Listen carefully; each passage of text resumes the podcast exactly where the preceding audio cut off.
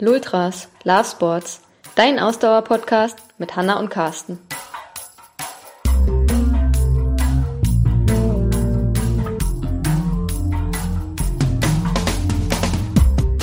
Heute Folge 64. In der Coaching Zone wagen wir einen riskanten Ausblick ins Jahr 2021.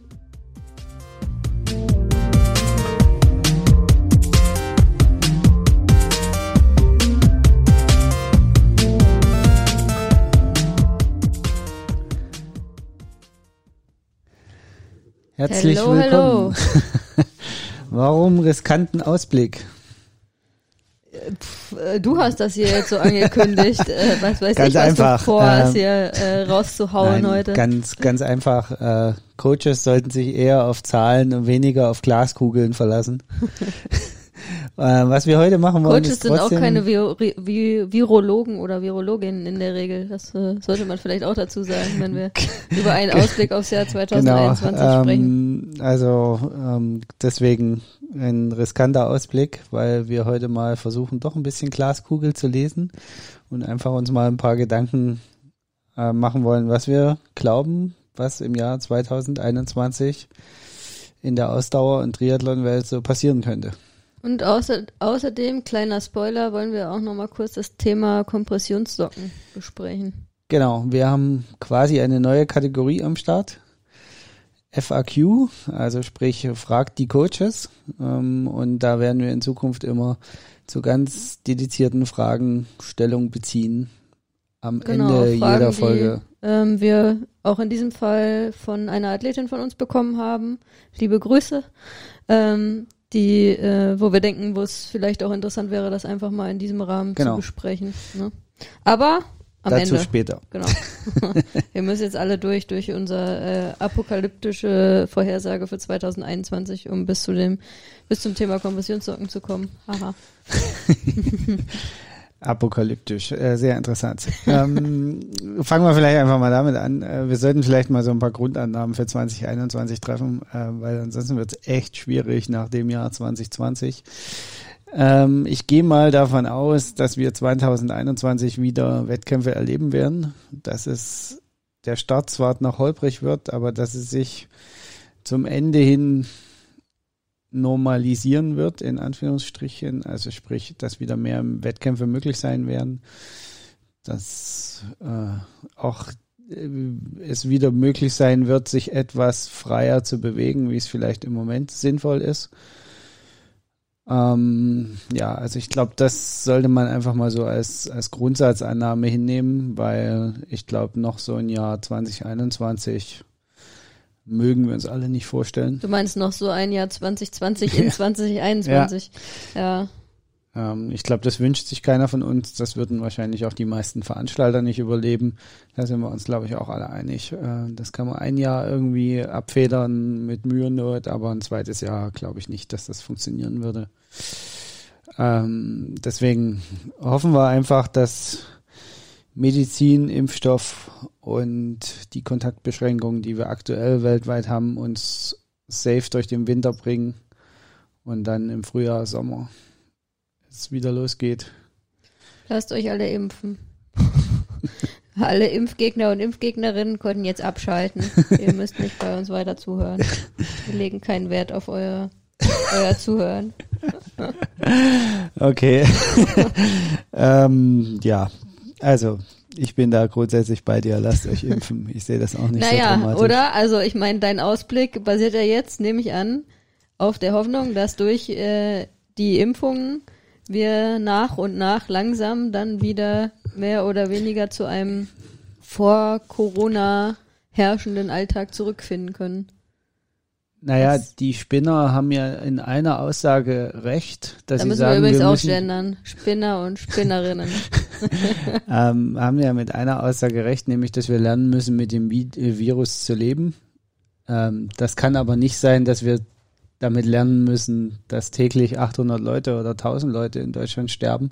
Ich wollte gerade sagen, lernen damit zu leben und lernen damit zu sterben ist ja deren Motto. Das ist ja so ein bisschen das Ähm, Problem. Und wenn wir damit lernen zu leben, bedeutet das, dass wir unser Gesundheitsschutz dahingehend ausrichten müssen, dass wir zum einen vielleicht auch in Zukunft, vielleicht ist das auch generell mal langsam fällig, dass wir in der Beziehung das asiatische System übernehmen, wenn man sich scheiße fühlt und sich kränkelig fühlt, dass man dann eben eine Maske von sich austrägt. Aus Respekt vor den anderen, Genau. um andere Menschen nicht anzustecken. Ne?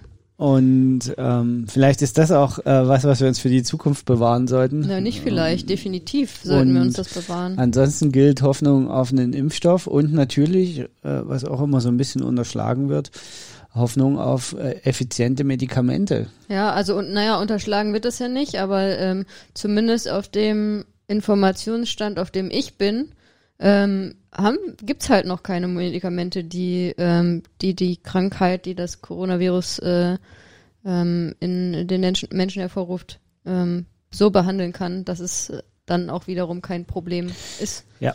Ähm, So, und damit möchte ich jetzt auch einen Cut machen. Wir haben schon wieder so oft das Wort Corona. Nein, also, wir sind keine Virologen. Also wenn ihr den aktuellen Stand der, der Szene wissen wollt, dann hört das Corona-Update von äh, vom NDR oder wirkliche Experten. Wir möchten uns da eigentlich gar nicht zu weit aus dem Fenster lehnen. Wir geben auch bloß Halbwissen wieder. Das ist einfach so. Und äh, das sollte man auch mal ehrlich, ehrlicher halber sagen. Genau. Nichtsdestotrotz halten wir Steigen es wir für einfach wichtig. mal wieder ein beim Thema Prognose. Wir waren ja beim Thema Wettkämpfe. Ähm, also was Fakt ist, es haben jetzt schon einige Veranstalter von äh, Großevents. Ähm, Im Kopf habe ich jetzt den Berliner Halbmarathon, der Düsseldorf-Marathon, Wien. der Wien-Marathon, die haben schon sehr früh ihren Termin verschoben. Alles eigentlich Frühjahrsläufe, große Frühjahrsläufe haben alle schon ähm, ihre Veranstaltung auf den Herbst beziehungsweise äh, Spätsommer ähm, verlegt.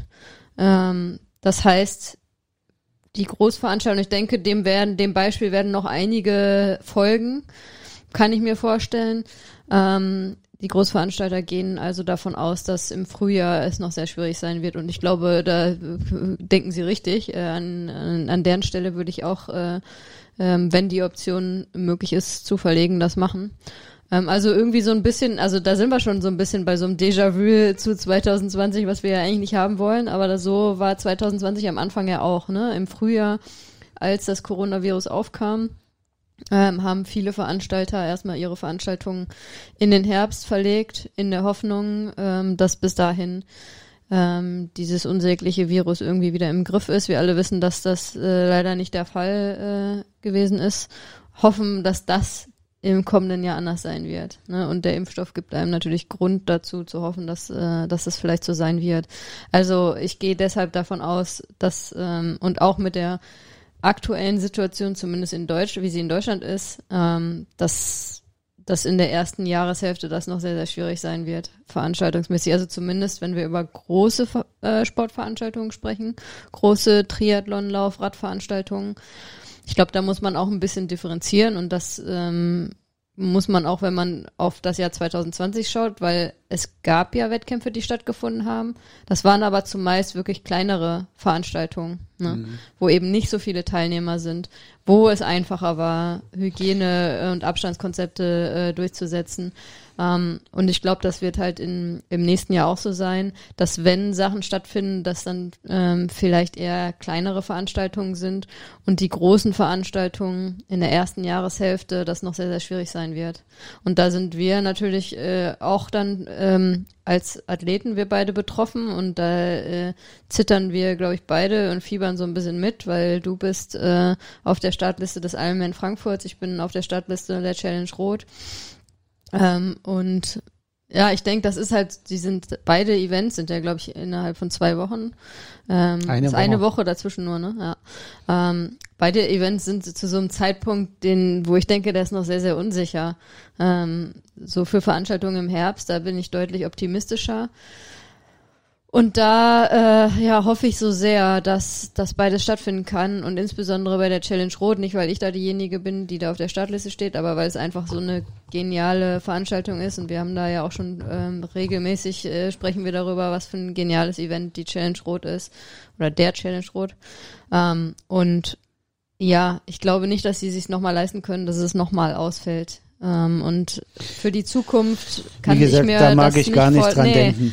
Wir, also da, ich glaube, da mag kein ähm, leidenschaftlicher Triathlet oder Triathletin drüber nachdenken, wenn es äh, den Challenge Rot nicht mehr gibt in Deutschland. Ähm, deswegen bin ich auch gespannt, wie diese Veranstaltungen planen werden, ob nicht auch die eine Verlegung da eine mögliche Option auch noch ähm, in dem Plan. Ich denke mal, die Veranstalter müssen alle Plan A, Plan B, Plan C ähm, Ja, haben. wobei ich, ich stelle mir das schwierig vor, ähm, eine so, also Langdistanzen zu verschieben, großartig, weil dieses Zeitfenster, wo man sinnvollerweise Langdistanzen in Deutschland durchführen kann, das ist halt sehr klein, weil du brauchst, es muss frühs hell sein, Ja, abends hell Frankfurt sein. hat es ja letztes Jahr schon probiert. Ja, aber dann das- auch hat ja vom Prinzip her von Termin Anfang, absagen? ja, wobei man da sagen muss, das war dann in den September geschoben und wenn man mal ehrlich war, war das von Anfang an eher so ein Strohhalm. Ohne das, also die Skepsis, dass das funktionieren wird, weil das viel zu spät schon wieder hell wird, äh, war von Anfang an da, weil du kannst ja erst los schwimmen, wenn es wirklich hell ist. Eher kannst du die Ja, Leute gut, nicht ins Wasser lassen. Also, aber es kann natürlich im nächsten Jahr noch auch noch einen großen Unterschied machen, ob ein Event im Juni stattfinden soll oder im August, ne? Sagen wir mal. Also das ist äh, ähm, ja so im Spätsommer. Aber ja, ne? Also wir haben das angekündigt zu Beginn unserer Folge hier, dass äh, wir mutmaßen und das ist natürlich alles sehr sehr schwierig. Und gerade mit der Erfahrung aus dem letzten Jahr, wo, glaube ich, viele von uns auch gehofft haben, naja, so zum Herbst hin wird das schon alles wieder und dann ist gut und äh, wir wissen alle, das ist leider nicht, äh, nicht der Fall. Und jetzt sind wir in einer Situation, wo die Zahlen so hoch sind wie nie zuvor, die Menschen sterben täglich und auch bei dem Ausblick, ähm, den man so bekommt von den Experten und Expertinnen, ähm, da müssen wir davon ausgehen, dass wir ähm, den negativen ähm, Tiefpunkt noch nicht erreicht haben mit Corona, dass der erst noch kommt und dass die nächsten, ja, ich, man muss ja schon sagen, die nächsten Monate ähm, noch sehr schwer werden. Ähm, und Also ich denke mal, und da braucht man jetzt nicht mal eine Glaskugel dazu, um ins nächste Jahr zu gucken. Flexibilität wird auch äh, 2021 ähm, wichtig sein, Ja. auch auch äh, wenn im Hinblick auf die Wettkämpfe. Und dann natürlich auch wieder die lokalen äh, Begebenheiten, was ja ähm, in 2020 jetzt auch der Fall war, dass manche Events eben durchgeführt, also dass immer die lokalen Behörden ja im Endeffekt diejenigen sind, die dann entscheiden, ob, ob eine Veranstaltung stattfinden kann oder nicht. Ne? Und da war ja zum Beispiel in, in Sachsen waren die Behörden da nicht so äh, streng wie vielleicht in anderen Bundesländern. Da haben ja Wettkämpfe teilweise stattgefunden. Da hat ja auch äh, war, war eigentlich der Knappenman der einzige Langdistanz-Triathlon in diesem Jahr, der in Deutschland stattgefunden hat? Ich glaube schon, ne? Ähm, und in anderen Bundesländern wiederum ähm, waren halt die, die Regelungen rund um die Veranstaltung von Events halt strenger und konnten nicht stattfinden. Und Es so wird es ja dann auch- auch wieder an den lokalen Zahlen Ja. wahrscheinlich hängen. Ne? Ähm, Ich würde gerne jetzt mal weg ein bisschen von den Veranstaltungen. ja, gerne. Das, äh, lass uns mal ein bisschen über äh, das, was wir sportlich erwarten, ähm, sprechen. Sportlich im Sinne, Sinne von, von- Profisport, oder? Generell, was wird nächstes Jahr passieren? Also es gibt ja vom Prinzip her mehrere Szenarien, was äh, aufgrund von Na, da ist ja so ein, so ein, so, so, so ein nicht unbedeutendes Ereignis nächstes Jahr, was ja verschoben wurde von 2020, die Olympischen Spiele. Ähm, Also- ich glaube da fest dran, dass die Olympischen Spiele stattfinden werden. Ja, also das, das glaube ich auch. Mir geht's eher darum, mal jetzt so zu überlegen, was könnte denn das Jahr 2020 auf die sportlichen Leistungen für Auswirkungen haben. Deswegen auch am Anfang die Ankündigung mit der Glaskugel, weil das ist natürlich reine Spekulation. Welche Szenarien sind da denkbar? Ähm, und für mich eins, also für mich gibt es, geht es entweder in zwei Richtungen. Entweder es werden nächstes Jahr sämtliche Bestzeiten pulverisiert, weil die Leute ein Im Jahr in Ruhe trainiert. Auch, auch persönlich bei Ich den glaube, Leuten im Amateurbereich. Also ich glaube nicht. Also ich würde da, da total unterscheiden zwischen Profisport und Amateursport, weil ich glaube, und da spreche ich leider auch so ein bisschen aus unserer eigenen persönlichen Erfahrung, dass halt im Amateursport, auch wenn man dann sich gesagt hat, okay, wir nutzen das ja und trainieren und arbeiten an unseren Schwächen und so, dass äh, das doch schwieriger ist als Amateursportler, der das ja doch nur in seiner Freizeit macht, als als Profisportler, der dann wirklich auch nochmal diesen viel weiteren, diesen Weitblick hat, ähm, wirklich dran zu bleiben. Und dass viele von uns dann doch auch ihre Tiefs hatten in 2020 ohne Wettkämpfe, ohne die Perspektive auf Wettkämpfe wirklich so dran zu bleiben im Training, wie man es machen würde, wenn wirklich Wettkämpfe stattfinden würden. Also ich glaube, dass da zu unterscheiden ist zwischen Profisportlern und Amateursportlern. Und um das gleich aufzunehmen, bei Profisportlern und Profisportlerinnen kann ich mir durchaus vorstellen, dass da einige sind, die das ja wirklich krass gut genutzt haben, ähm, was möglicherweise Auswirkungen hat auf 2021, dass dann wirklich gute Wettkämpfe stattfinden. Aber es sind halt immer auch verschiedene Aspekte, die natürlich mit reinspielen. Und ein Aspekt ist natürlich, dass denen natürlich komplett ähm, diese Wettkampfhärte fehlt. Ne? Das ist, glaube ich, was, was man nicht unterschätzen sollte. Auch wenn man jetzt gesehen hat bei der Challenge Daytona ähm, im Triathlon, wo jetzt Anfang Dezember noch ein Wettkampf stattgefunden hat, wo ja auch eine absolute, äh, ein absolutes Weltklassefeld sowohl bei den Herren als auch bei den Damen am Start war. Ähm, wenn man da mal so ein bisschen jetzt ähm, bei den Athleten und Athletinnen reingeschaut hat, wie es denen nach dem Wettkampf ging und so, die waren schon alle völlig im Eimer.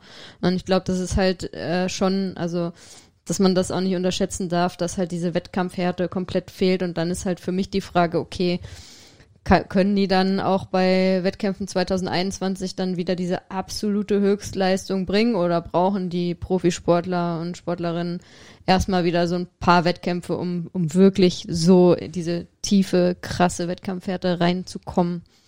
Ähm, das ist, denke ich, super schwierig vorherzusagen. Also was ich schon glaube, ist, dass für viele und gerade wenn wir jetzt über Triathlon und über Langdistanz sprechen, ne, also über diese extremen und über diese langen extremen Belastungen sprechen, dass für viele das ja vielleicht gar nicht schlecht ist, weil der Körper mal komplett äh, sich erholen konnte, weil vielleicht auch noch kleine Verletzungen auskuriert werden konnten und weil dann wirklich mal ein Jahr durchtrainiert werden konnte. Ne? Und, und das sehe ich halt bei den wenigsten. Also, ja, bei, also das ist tatsächlich das, wo ich mich, also ich bin da voll und ganz bei dir. Das Ja. wäre meine allererste Annahme gewesen, dass nächstes Jahr alle mehr oder weniger endlich mal gesund ein halbes Jahr trainieren konnten. Aber wenn ich mir auch zum Beispiel angucke, wie viele in Daytona schon mit Verletzungen angereist sind Ja. wieder, wo ich mir denke, aber also wenn ihr es dieses Jahr nicht habt geschafft, das ausheilen zu lassen und euch da jetzt mal zu kurieren und vielleicht auch das eine oder andere Wehwehchen jetzt wirklich mal wegzubekommen, wie wollt ihr das denn in einem laufenden Wettkampfjahr, wo ihr alle nächstes Jahr unter Druck stehen werdet, weil nächstes Jahr wird das Jahr werden, wo das Jahr danach sozusagen, wo keiner weiß, wo wir stehen, Und keiner wo, wie du sagst, wo- der Druck ja riesig sein Genau. wird für die Profisportler, weil die Sponsoren, die erwarten ja dann auch wieder Leistung, wenn Wettkämpfe stattfinden. Ne? Und wenn du als Profisportler oder Sportlerin äh, im, in dem Jahr nach dem Corona-Hochjahr, wir hoffen, dass 2021 kein äh, volles Corona-Jahr mehr wird, wie, ne? Da, wenn man in dem Jahr die Leistung dann nicht bringen kann, dann äh, ist halt für viele, muss man auch sagen, kann halt der Ofen aus sein, die dann auf Sponsorengelder angewiesen sind und auf Preisgelder natürlich auch angewiesen Und sind. Ne? ich, ich gehe auch davon aus, dass diese Folgen ja erst im Laufe nächsten Jahres wirklich spürbar werden. ja. Also das ist ja, dieses Jahr versuchen ja doch irgendwie alle immer da, da, die Teams zusammenzuhalten und äh, die, die Firmen auch soweit sie können, das Geld weiterzugeben.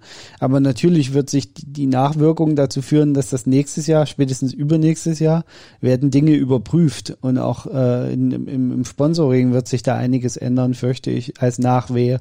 Und dann genau wie du sagst, wenn du dann ein schlechtes Jahr erwischt hast, könnte das wirklich auch noch ein Problem werden. Ich glaube, viele, äh, viele Athleten und Athletinnen, die jetzt nicht die absoluten Stars sind, ne, für die ist es jetzt schon schwierig. Äh, da sind, glaube ich, einige, die äh, ihre äh, wenigen Sponsoren jetzt durch Corona verloren haben. Die, ähm, da wird sicherlich auch Leute geben, die vielleicht Corona-bedingt sogar ihre Karriere ähm, beenden müssen, weil sie einfach die finanziellen Mittel nicht mehr haben. So die in der zweiten und dritten Reihe, die Athleten und Athletinnen. Ähm, aber ja, und wenn dann, dann werden viele da sein, wo der Druck halt groß ist. Was vielleicht auch für einige jetzt keine neue Situation ist, weil die das auch generell kennen. Leider ist das ja so. Und wenn wir über Triathlonsport sprechen oder über auch über den Laufsport, ähm, dann ist das leider ja eine generelle äh, Problematik, dass da äh, du nur als absoluter Topstar und äh, natürlich auch in vielen anderen Sportarten ähm, nur als ab absoluter Topstar da safe bist, sag ich mal, dein, dein Profisport auch, äh, ohne dir äh, regelmäßig Gedanken machen zu müssen, ob genug Kohle da ist. An- absolvieren zu können. An dieser Stelle ein Ja. kleiner Spoiler. In Sp- zwei Spoiler, Wochen, Spoiler, Spoiler. in zwei Wochen äh, haben wir hier bei uns im Podcast äh, Svenja Tös zu, zu Gast und sprechen mit ihr unter anderem auch darüber, wie das so mit den Sponsoren äh, dieses Jahr lief und äh, generell so. Ja, also ich muss, ich muss jetzt mal wieder hier ein bisschen äh, dich korrigieren, dass du wieder mit den Augen rollen wirst. Also wir sprechen nicht in zwei Wochen mit ihr, wir haben schon mit ihr gesprochen. In zwei Wochen wird die Folge veröffentlicht. Ähm, und ich kann auch nur äh, spoilern, eine super sympathische Athletin. Also das solltet ihr euch auf jeden Fall nicht entgehen lassen. Genau, aber äh, da, bei, bei, wo waren wir jetzt beim Thema? Ähm, genau, das nächste Jahr wird also ein äh, sehr ähm, druckbehaftetes Jahr für viele, für viele Athleten und Athletinnen. Ähm, und wir waren bei dem Thema ja, dass es schon auffällig war, dass in Daytona viele verletzt angereist sind oder auch das Rennen ähm, nicht beendet haben, weil sie äh, weil sie während des Rennens dann sich verletzt haben. Bei den, aber bei den meisten war es, glaube ich, auch schon so ein bisschen was, was sie mit reingenommen Ja. haben. Ja, Wir haben unfassbare Radzeiten in Daytona gesehen. die Durchschnittsgeschwindigkeiten, die dort gefahren wurden, waren schon krass hoch dafür, dass eine 20 äh, Meter Windschattenbox da war. Äh, kann natürlich an einem schnellen, flachen Kurs liegen, keine Kurven. Ähm, müsste man jetzt noch mal gucken. Ähm, aber es war schon schneller wie bei den letzten Rennen in Daytona. Wobei da wurde immer rausgefahren aus dem, aus dem Oval. waren natürlich auch nicht solche krassen Weltklasse-Felder äh, wie jetzt ja, deswegen Jahr, ne? ist es immer schwierig zu vergleichen. Ähm, wie gesagt, ob es nur an der Strecke lag und es waren ja wohl auch äh, relativ gute Windbedingungen, Ja. was auf dem Oval ein echtes Problem sein kann, aber diesmal war es wohl ganz okay. Und deswegen ist es ein bisschen kritisch, aber äh, es sieht schon so aus, wie wenn sich die Radsplits nochmal äh, in eine neue Dimension verschieben.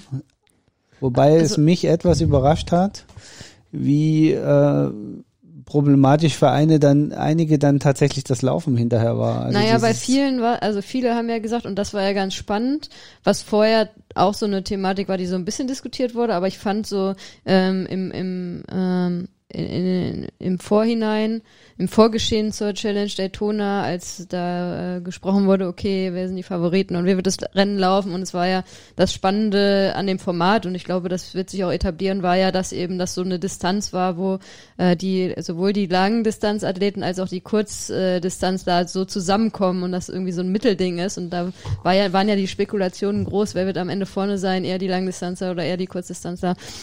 Aber dieses Thema mit der Aero-Haltung, mit dem Aero, auf dem Aero-Radfahren, ähm, wie viel waren es? 60, 80 Kilometer? Ja, knapp über 80. 80 Kilometer.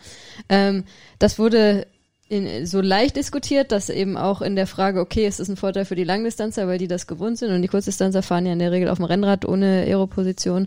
Ähm, aber das war krass, weil ja da also sowohl Kurzdistanzer als auch Langdistanzer viele gesagt haben, okay, das war das war so hart, 80 Kilometer lang komplett in Aero-Position zu fahren und viele haben, haben sind ja auch zwischendurch mal hochgekommen, weil sie gesagt haben, sie haben es nicht mehr ausgehalten. Und das natürlich auch dann eine Auswirkung aufs Laufen danach hatte, ne? Weil die so Probleme hatten, die Aero-Position die ganze Zeit zu halten. Und dann kann man sich vorstellen, ähm, wie dann die ersten Kilometer beim Laufen ähm, sich anfühlen. Und dass es vielleicht sich auch gar nicht mehr so lockert auf den 18, 17 Kilometer, Ja. wie viel waren's? 18. 18 Kilometer. Das erinnert mich an ein Interview, ich bin mir gerade nicht sicher, ob Sebastian Kienler oder Jan Frodeno gegeben haben, die dann gesagt haben, ja, die Kunst ist, die richtige Aero-Position zu finden und danach lernen, damit zu fahren. Ja. Das äh, hat mich damals sehr nachdenklich gemacht, weil die haben genau das Zum. Thema Bikefitting Genau, die haben gesagt, naja, das eine ist es, das optimale Setup zu finden, ähm, dann aerodynamisch das Optimum rauszuholen. Aber häufig ist es so, dass das äh, aerodynamische Optimum halt von dem genetischen äh, Optimum abweicht. Ja. Und äh, man muss dann eben lernen, in dieser Aero-Position so lange wie möglich zu verbleiben und eben auch, genau wie du es gerade gesagt hast, danach noch laufen zu können, ohne dass man sich im Wolf läuft. Ja. Ähm, das ist halt die große Kunst. Ja, und das hat man da gesehen, dass das halt äh, bei vielen schwierig war. So verständlicherweise. Ich meine, jeder, der mal in der Aero-Position gefahren ist, kann sich vorstellen, ähm, 80 Kilometer lang, ohne sich zwischendurch mal aufzusetzen, Aero-Position fahren ist heftig. Und das natürlich auf Anschlag. also übelst. Aber wir hatten das Thema, und wir wollten ja eigentlich jetzt auch nicht über die Challenge Daytona so viel reden, sondern wieder unser Ausblick aufs nächste Jahr.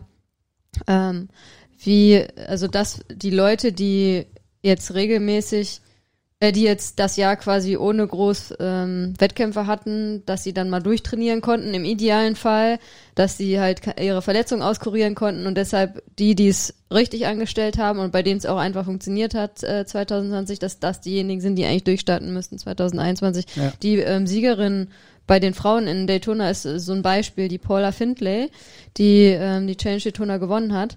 Die hat gesagt, sie hat zum ersten Mal in diesem Jahr, also ihr hat das halt total gut getan, dass eben nicht ständig Wettkämpfe waren. Es war auch, also ihr einziger Wettkampf in 2020, ihr letzter Wettkampf vorher war tatsächlich die Challenge Daytona 2019. Also sie hat gar keine Wettkämpfe vorher in 2020 gemacht und sie hat halt gesagt, ihr hat das total gut getan. Zum ersten Mal in ihrer Profikarriere überhaupt konnte sie halt ein Jahr verletzungsfrei durchtrainieren.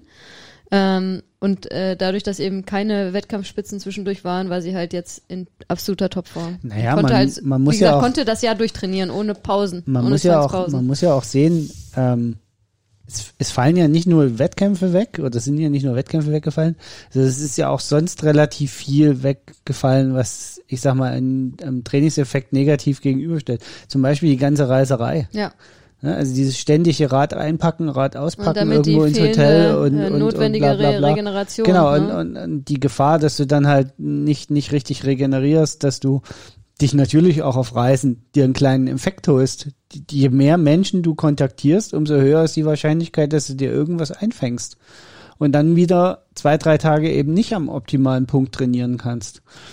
Und all das hat natürlich einen Einfluss gehabt dieses Jahr. Und ich hoffe dann nächstes Jahr, dass es natürlich da auch äh, sich auswirkt. Auf der anderen Seite sehe ich halt echt bei vielen die große Gefahr, dass sie sich jetzt in der Vorbereitung völlig kaputt trainieren.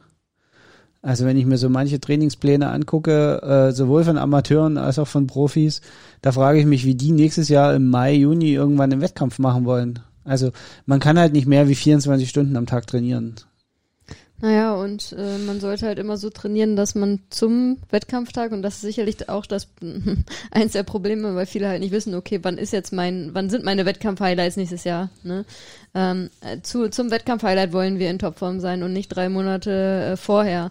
Und das äh, ist aber für viele Leute schwer begreiflich zu machen. Ähm, ich meine, das wissen wir ja selbst auch aus äh, der Betreuung von unseren Athleten und Athletinnen, dass, ähm, dass das für manche halt ähm, ja, also begreiflich, man muss es ihnen gut erklären. Ähm, aber viele wollen halt einfach, die sind halt heiß und klar, die haben jetzt irgendwie das ganze Jahr keine Wettkämpfe gemacht und die wollen halt Gas geben, die wollen dann eben Gas geben im Training und dann ähm, sich aber so vernünftig zu bremsen, zu sagen, okay, äh, gemach, gemach, wir sind jetzt im Winter hier, äh, wir wollen jetzt noch nicht unsere, unsere äh, krassesten Trainingswochen irgendwie absolvieren, die kommen erst dann noch, ne, in der direkten Vorbereitung. Das ist halt für viele schwierig, ähm, das dann wirklich anzunehmen. Ne? Ähm, und das ist, glaube ich, sowohl bei Amateursportlern und Sportlerinnen als auch bei ProfisportlerInnen schwierig. Also bei vielen halt. Definitiv. viele also ich halt glaube auch, dass das äh, die, die das am besten meistern werden, werden am Ende auch die sein, die nächstes Jahr Ja, äh, gut durchkommen. Ich, ich glaube, alle anderen werden ganz schön unter die Räder kommen. ja. Ähm, ich fürchte, dass sich ähm, die doch extrem zusammengerückte Profi-Weltspitze nächstes Jahr wieder etwas entzerren wird, weil es einfach auch viele gab, die jetzt optimaler trainieren konnten wie andere. Ne, das ist auch immer jetzt so ein bisschen das Thema. Äh, Genau wie du es gerade gesagt hast, es, es gibt einfach auch in diesen, in, in, in unseren Lieblingssportarten wie, wie äh, Ausdauersport und, und Triathlon, Langdistanz und so weiter, gibt es einfach eine Mehrklassengesellschaft. Es gibt die Top-Athleten, die alle Möglichkeiten haben, die äh, sich auch ähm, finanziell soweit unabhängig machen konnten, dass sie eben jetzt auf dieses Jahr nicht so angewiesen sind, dass sie das wegstecken können, dass sie trotzdem optimale Trainingsbedingungen hatten, auch über ihre Kontakte und so weiter, weiterhin zum Beispiel Zugang, permanenten Zugang zum Schwimmen hatten, ähm, weiterhin Krafträume nutzen konnten und so weiter oder ihr eigenes Gym haben und, und, und. Und es wird eben, gibt welche, die mussten improvisieren, die mussten sich einschränken, die konnten nicht im vollen Umfang trainieren. Äh, dazu kamen grassierende regionale Unterschiede, das darf man auch nicht vergessen. Ne? Also es gab Regionen, wo es echte Ausgangssperren gab, wo die Leute also wirklich ihr Haus nicht verlassen durften, alles Indoor machen mussten. Es gab Regionen, wo wie hier in Berlin, wo, wo man die ganze Zeit draußen trainieren konnte, solange man es alleine oder in Kleinstgruppen tut, beziehungsweise mit dem eigenen Haus stand. Aber grundsätzlich konntest du jederzeit draußen so lange laufen und, Laufen und, und Radfahren, Radfahren aber so viel wie du willst. Ja, im Sommer hättest du auch schwimmen gehen Ja. können hier in den Seen und selbst in die, Nö, die, die Schwimmbäder hatten ja auch. hatten ja dann auch offen, ähm, wenn auch ein bisschen mit, mit äh, komplizierten Verfahren, aber genauso wird es eben auch ähm, im, im, im Profibereich sein. Im Amateurbereich fürchte ich, äh, werden wir nächstes Jahr eine wahnsinnige Zweiklassengesellschaft im Schwimmen erleben. Ähm, die, die einfach Naturtalente im Wasser sind, die werden sich irgendwie äh, ziemlich weit absetzen können nächstes Jahr. Und dann die Leute so wie ich. Die äh, Ei, eh, ei, eh ei, schon wenig schwimmen und dann äh, jetzt noch weniger schwimmen Schle konnten. eh schon schlecht schwimmen und jetzt noch schlechter schwimmen. Das hat nichts mit viel und wenig zu tun. ja, aber um da mal wieder zu dem Thema zu kommen, sind wir nicht alle einfach erstmal wieder froh, wenn Wettkämpfe stattfinden sollten. Dann nehmen wir das, glaube ich, alle in Kauf. Absolut. Auch, dass, äh, Für ähm, mich ist das eher so, ähm, auch natürlich müssen wir das bei unseren Sportlerinnen und Sportlern beachten, aber generell ist das auch so ein Tipp, verharrt, also grämt euch oder bereitet euch auch mental darauf vor, auf dieses, äh, dieses Szenario. Nächstes Jahr wird ein auch nochmal ein anderes Wettkampfjahr. Na und da gilt dasselbe wie bei den Profisportler, äh, Sportlern und Sportlerinnen. Auch uns fehlt ja die Wettkampfhärte, ne? Ja, Äh, was war denn mein letzter Wettkampf? Oh mein Gott, das äh, fühlt sich an wie zehn Jahre her. Ich kann mich gar nicht erinnern. Was war denn? Der, der, der Triathlon in Xanten, oder? Nee, wir sind noch beim Dünenläufer gelaufen. Letz, äh, 2019. Das war unser letzter Wettkampf, Ja, der Lauf stimmt. beim Dünenläufer. Und der letzte Triathlon war der Triathlon in, äh, In Xanten, Xanten, die olympische stimmt. Distanz 2000. Ich meine, das war im Sep Anfang September, erstes Ja. Septemberwochenende 2019. Das heißt, äh, der nächste Triathlon wird äh, frühestens äh, ein, drei, da wird es ein Dreivierteljahr, ein Jahr und nochmal ein Dreivierteljahr äh, bestimmt her sein, dass wir das letzte Mal einen Triathlon gemacht haben. Oh mein Gott. Das, äh, auch da gilt eben auch für uns ähm, Amateursportler und Sportlerinnen. Auch wir brauchen erstmal wieder die Wettkampfwerte. Ja. Also das, das wird sicherlich äh, für nächstes Jahr auch die Prämisse werden, äh, bei uns im, im Coaching die Leute mental ähm, auf das vorzubereiten, was da jetzt kommt und eben auch darauf vorzubereiten, dass das mit dem Plan so eine Sache ist. Also natürlich werden wir versuchen, sie optimal vorzubereiten und auch einen optimalen Race-Plan mit an die Hand zu geben, aber im Endeffekt, wie du es gerade gesagt hast, haben alle jetzt über ein Jahr keine Wettkämpfe gehabt und da muss man dann auch einfach mal Mit, gucken. mit wenigen Ausnahmen, die, die das Glück hatten, doch irgendwie dieses Jahr noch einen Wettkampf erwischt zu haben, der doch stattgefunden hat. Aber das sind ja, eher die Ausnahmen als die Regel. Ne? Also im Amateurbereich, selbst die, die stattgefunden haben, jetzt mal Januar, Februar außerhalb Europas, irgendwo im Süden abgesehen, aber jetzt was, was im Sommer hier stattgefunden hat und so, es war einfach Wettkampf unter anderen Bedingungen an, an vielen Stellen. ja, ich glaube, es hat sich für viele auch so angefühlt. Es war dann vielleicht auch für viele kein Vollgas-Wettkampf irgendwie. Und ja, stimmt. Ja, sind wir gespannt, ähm, wie das wird. Was, äh, ja, Wollen wir mal zu unserer neuen Kategorie kommen? Ja, ich überlege gerade, ob noch irgendwas fehlt mit einem Ausblick aufs nächste Jahr, aber wir haben schon genug Glaskugel gelesen, glaube ich, ne? Was ist, gibt's sonst, also ich meine, was gibt's sonst noch zu spekulieren? Schwierig. Äh, Also, aber das ist vielleicht ein eigenes Thema auch. Ähm, wenn Wettkämpfe stattfinden, in welcher Form so, ne? Ähm, Ja, muss man das- dann äh, eine Thema- Impfung vorweisen, vielleicht? Ähm, Auch, auch das Thema, ähm, was, was ja auch einige bewegt, äh, ist das ganze Thema Vorbereitung nächstes Jahr im Frühjahr. Ne? Können wir ins Trainingslager, wird es Trainingslager geben? Wie sieht's mit Schwimmen aus? Ja. Einige Ich- Profis waren jetzt äh, gerade ja, ja so auf äh, den Kanarischen Inseln jetzt noch. Ähm, die jetzt ist es, glaube ich, im Moment aktuell wieder nicht möglich, glaube ich. Ne? Genau. Oder äh, zumindest ist eine Reisewarnung. Ich weiß gar nicht. Ja, also, also- ausreisen darf man, aber wenn man zurückkommt, muss man eben entsprechend in. Genau, also jetzt ist wieder, Quarantäne. sind sie wieder Risikogebiete, die Kanarischen Inseln. Ähm, wobei da ein bisschen jetzt der Streit irgendwie entstanden ist, weil nicht alle Ka äh, Kanarischen Inseln sind eigentlich gleich betroffen von der Pandemie, Ja, aber aber, ich glaube, jetzt ist eins einfach behandelt. ganz Spanien ist jetzt äh, Risikogebiet. Ja, aber also Spanien Festland war es vorher schon, die Ja. Kanarischen Inseln waren ausgenommen. Jetzt ist auf Teneriffa, glaube ich, ist es jetzt sehr hoch, die Inzidenz. Ähm, und deswegen sind jetzt alle Inseln wieder zum Risikogebiet erklärt worden. Ja. Es ist auch mühselig, darüber zu spekulieren. Es gibt Athleten aktuell, die sind dort. Ich glaube, Patrick Lange zum Beispiel ist gerade auf Lanzarote. Ähm, gibt ja viele gerade von den Top-Athleten, sag ich mal, die es sich auch leisten können. Äh, ist ja auch dann wieder eine finanzielle Frage natürlich. Die ähm, äh, Lanzarote ist ja der Triathlon-Hotspot für Training, die da auch einfach jetzt vielleicht überwintern. ne? Und ist, ähm, ist, ist ja auch legitim. Ja, also klar. ich möchte da überhaupt niemandem was vorschreiben. Es ist, wie es ist. Wenn die Leute zurückkommen, müssen sie in Quarantäne. Ähm, das kostet dich dann zehn Tage sozusagen effizientes Training. naja, gut, je nachdem wie dein Setup ist, man kann ja auch Indoor effizient trainieren. Ja, es ist, ist einfach nicht das Gleiche. Also wenn du alles abgeschottet von der Außenwelt machen musst, dann ist es einfach. Aber das muss jeder auch mit sich Ich wollte selber sagen, das ist ja auch ein bisschen zurechtlegen. Typsache. Genau. Ich werfe nur Lionel Sanders äh, da mal wieder ins. Äh Aber da wollen wir nicht weiter drauf eingehen. Wir wollten, ähm, wir wollten jetzt nicht mehr weiter ähm, die Glaskugel lesen, sondern noch das Thema. Wir kommen jetzt zu unserer neuen Kategorie. Frag die Coaches. Ach, nur deswegen hast du eine neue Kategorie äh, dir ausgedacht, damit du hier äh, da ein bisschen Damit rumspielen kannst können, mit, genau. mit, mit unserer Technik. Äh, frag die Coaches. Genau, wir haben von ähm, einer unserer Athletinnen die Frage bekommen, reinbekommen, was wir denn eigentlich von Kompressionsstrümpfen halten, ähm, ob die irgendwie einen Effekt haben und ähm, ob die irgendwas bringen. Genau. Wir finden die super, wenn man die uns schenkt. Quatsch. ähm, nein, ähm, jetzt mal Spaß beiseite.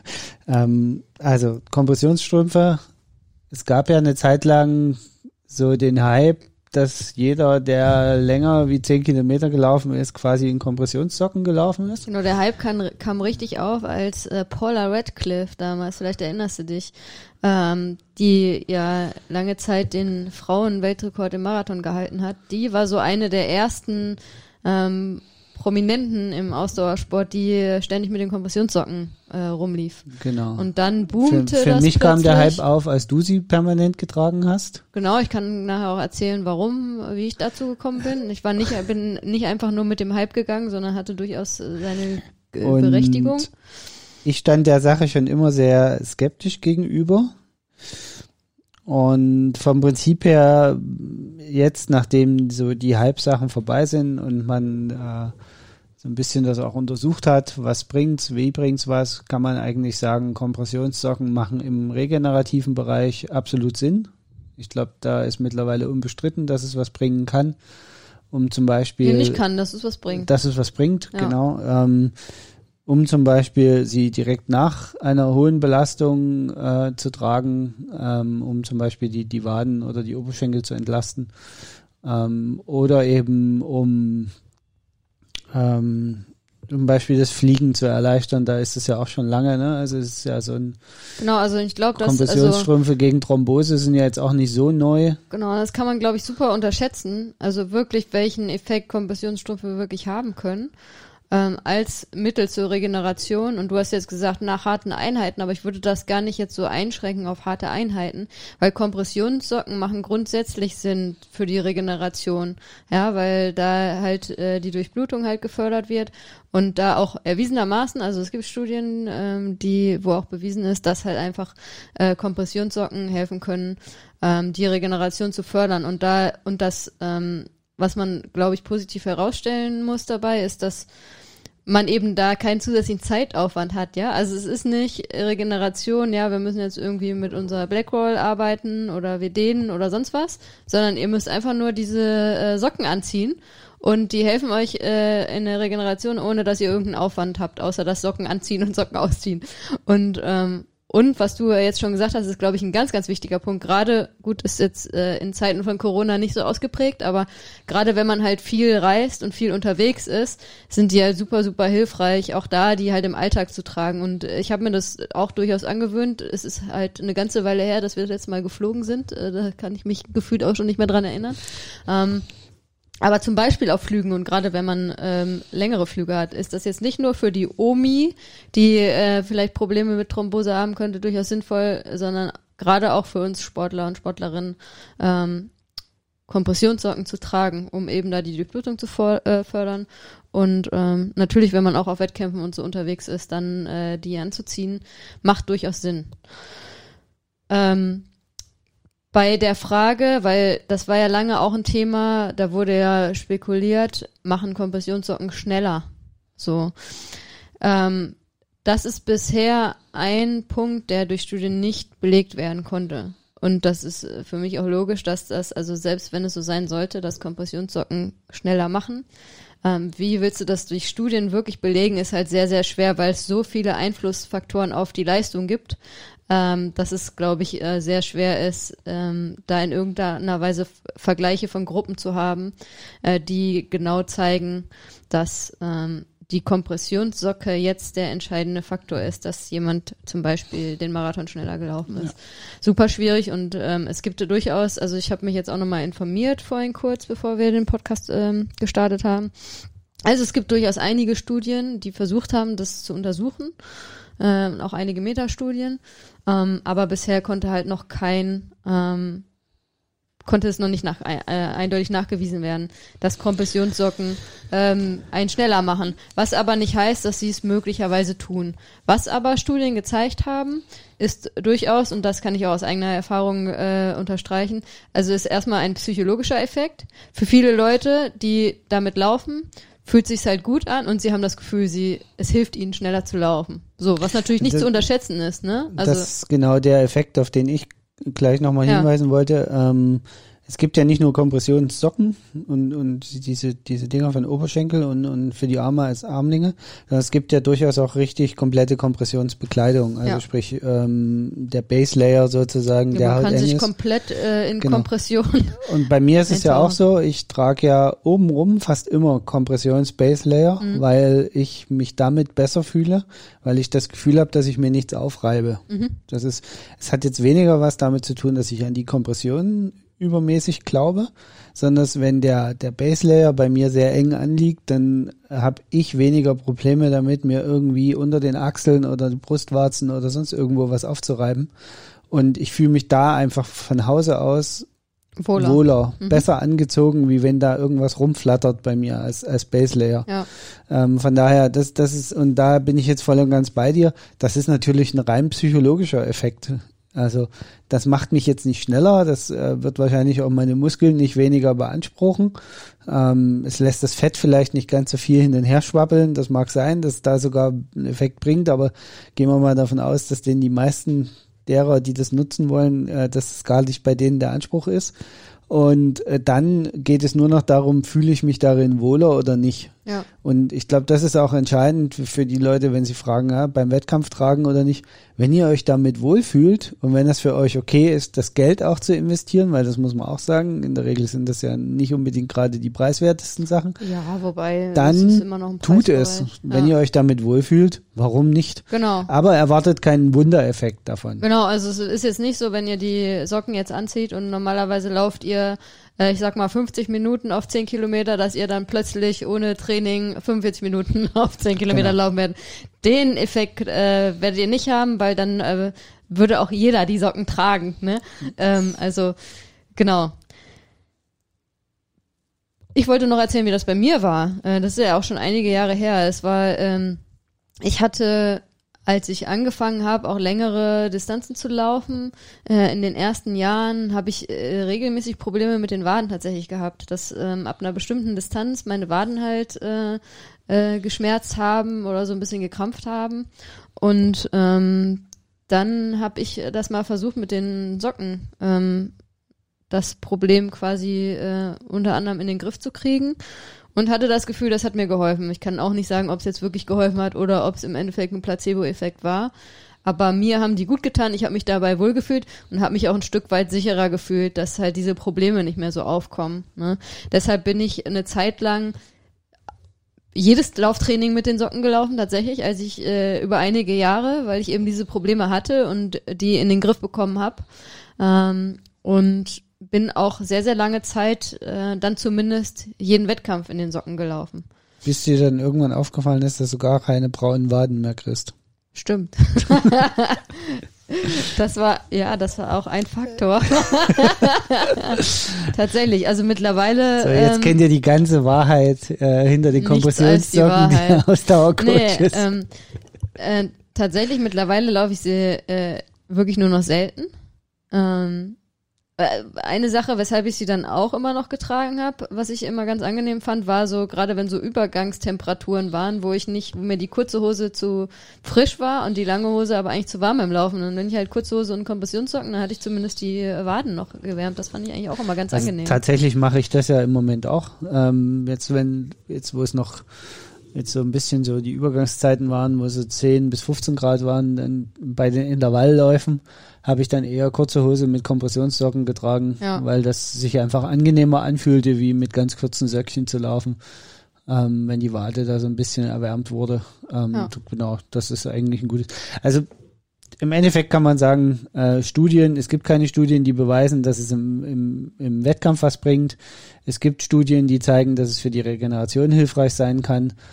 Äh, nee, ist, nicht kann, sondern es ist. Und ähm, ansonsten gilt, wenn ihr euch damit wohlfühlt, tut ihr euch auch nichts Böses, wenn Genau. ihr das tragt. Aber äh, wenn ihr jetzt nur meint, Kompressionssocken euch an ähm, euch äh, anlegen, nee, nicht anlegen, erwerben zu müssen, äh, nur Kompressionssocken erwerben zu müssen, weil ihr dadurch schneller werdet im Wettkampf, dann könnt ihr die Kohle echt sparen, weil Ja. das werdet ihr nicht. Aber ähm, für die Regeneration können wir sie durchaus empfehlen. Gut. Und äh, für manche Leute ist es einfach auch nur ein modischer Effekt, da muss man dann selbst für sich entscheiden ob man, äh, ob man den haben will oder nicht. Ne? Gut, dann sind wir durch, oder? Mit der Coaching Zone FAQ für heute. Folge 64. Genau. Äh, Zwei Dinge noch. Ähm, zum Ende natürlich wieder der Aufruf, wenn euch das gefällt, was wir hier tun, liken, folgen, kommentieren, weiterempfehlen, erzählen. Ähm, Euch sonst auch auf welche Art auch immer bei uns melden, immer gerne.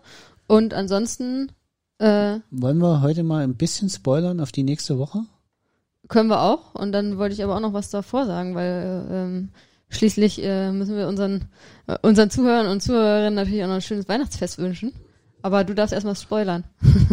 Nächste Woche wird es hier äh, ums Radfahren gehen. Und für alle, die uns regelmäßig verfolgen, die haben es ja wahrscheinlich schon irgendwie so ein bisschen nebenbei mitbekommen. Äh, wir werden äh, bei der Rafa Festive 500 mitfahren und uns sozusagen ein Mini-Radtrainingslager mitten im Winter in Deutschland gönnen. Und 500 Kilometer Radfahren zwischen Heiligabend und Silvester. Und wir sind sehr gespannt, wie das Genau, und wir funktionieren wird. wollen- Wir machen das zum ersten Mal. Genau, und wir wollen darüber nächste Woche, in unserer nächsten Wochenfolge mal sprechen. Äh, Im Moment bin ich noch guter Dinge, dass wir nicht nur eine Podcast-Folge dazu aufnehmen, sondern es auch mal ein Facebook- beziehungsweise Instagram-Live dazu machen. Äh, ob das dann so wird, wird die Technik mir noch rechtzeitig verraten. Im Moment bin ich guter Wir Dinge, werden dass es wir's ankündigen, hinkriegen. wenn es dazu kommen wird. Und dann, Wünschen wir euch ein wunderbares Weihnachtsfest. Wir hoffen auch trotz der in diesem Jahr so speziellen Situation, dass ihr schöne besinnliche Weihnachtstage habt, dass ihr ähm, im kleinsten Kreise eurer Liebsten ähm, ein bisschen entspannen könnt, trotzdem die Zeit vielleicht nutzt und euren Sport auch macht. Und äh, ja, habt schöne Weihnachten. Wir verbringen Weihnachten zu zweit es reicht auch dieses mit, Jahr. mit unseren Rädern. Und ähm, genau. ja. Wir hören uns dann nächste Woche wieder. genau. Macht's gut Sinne. und frohe Weihnachten. Ciao, ciao.